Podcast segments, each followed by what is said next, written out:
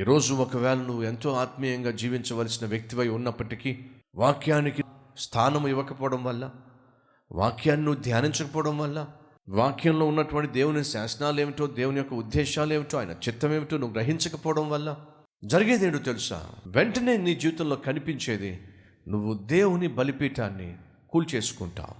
వాక్యానికి విలువ ఇవ్వని వాడు ప్రార్థనకు కూడా విలువ ఇవ్వలేడు.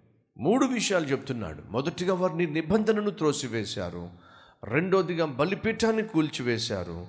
ఎవరైతే వాక్యానికి దూరం అవుతారో వారు ప్రార్థనకు దూరం అవుతారు వారు దేవుని సేవకు సేవకునికి సంఘానికి దూరం అయిపోతారు కనుమరుగైపోతారు. వాక్యానికి విలువ ఇవ్వని వారు ప్రార్థనకు విలువ ఇవ్వరు. వాక్యానికి ప్రార్థనకు విలువ ఇవ్వని వారు దేవుని సంఘానికి దేవుని యొక్క సేవకు అలాగే సేవకునికి విలువ ఇవ్వరు. అదే జరిగింది ఇస్రాయేల్ జీవితంలో. వారు మొదటిగా దేవుని వాక్యాన్ని ఉల్లంఘించారు. ఫలితంగా వారి జీవితంలో దేవుని మీద ఆధారపడేటటువంటి స్థితిని పోగొట్టుకున్నారు. దేవుడు అబ్రహామును పిలిచినప్పుడు అబ్రహాము కొత్తగా తన ఆత్మీయ అడుగులు వేస్తున్నప్పుడు తనకు తెలిసింది ఏమిటంటే నా యాత్ర ఇక మీదట ఇది ఆత్మీయ యాత్ర విశ్వాస యాత్ర. ఎప్పటికప్పుడు నేను దేవుడి మీద ఆధారపడితేనే ముందుకు సాగగలను దేవుడు నాకు వాగ్దానం చేసిన వాగ్దానాన్ని స్వతంత్రించుకోవాలంటే అది నా శక్తియుక్తుల మీద ఆధారపడలేదు కానీ విశ్వాసం మీద ఆధారపడి ఉంది. ఏమిటది?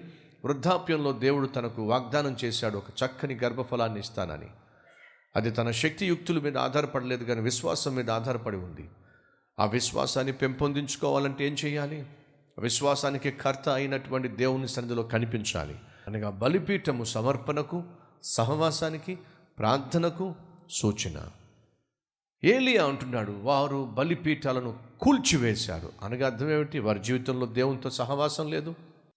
వారు తమ జీవితాన్ని దేవునికి సమర్పించుకోలేరు. వారు దేవుని సన్నిధిలో కనిపించలేరు. దేవుని సన్నిధిని అనుభవించలేరు. కారణము దేవుని వాక్యానికి వారి జీవితంలో తావులేదు కాబట్టి. ప్రతి సంఘములో దేవుని వాక్యము సమృద్ధిగా ఉండాలి.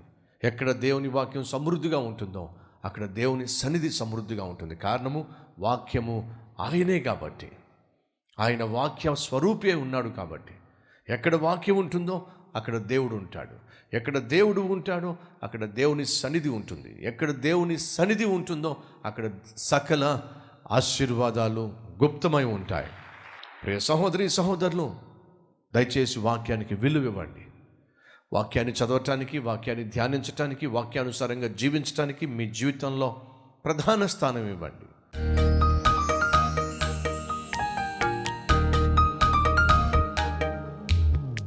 పరిశుద్ధుడైన తండ్రి ఏలియా అంటున్నాడు దేవాయహోవా ఈ ప్రజలు నీ నిబంధనను త్రోసివేశారు. అనగా నీ వాక్యాన్ని వారు పెడచెవిన పెట్టారు. నీ మాటను లెక్క చేయకుండా జీవించడానికి అలవాటు పడ్డారు. ఫలితము బలిపీఠములను కూల్చేశారు. అనగా సహవాసాన్ని సమర్పణ జీవితాన్ని వారు కూల్చేసుకున్నారు. నీ సన్నిధిని అనుభవించటం నీ సన్నిధిలో కనిపించటం ఎప్పుడో మానేశారు.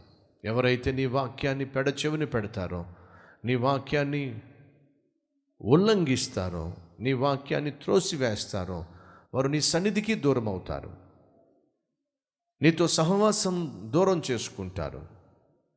తండ్రి ఆ శిక్షకు మేము పాత్రలం కాకుండా నిన్ను నీ వాక్యమును ప్రేమించే నీ సన్నిధిలో మోకరించే నీ సన్నిధిలో కనిపించే నీకు విలువనిచ్చే నాయన జీవితం నాకు మాకు దయచేయమని యేసు నామం పేరట వేడుకుంటున్నాం తండ్రి.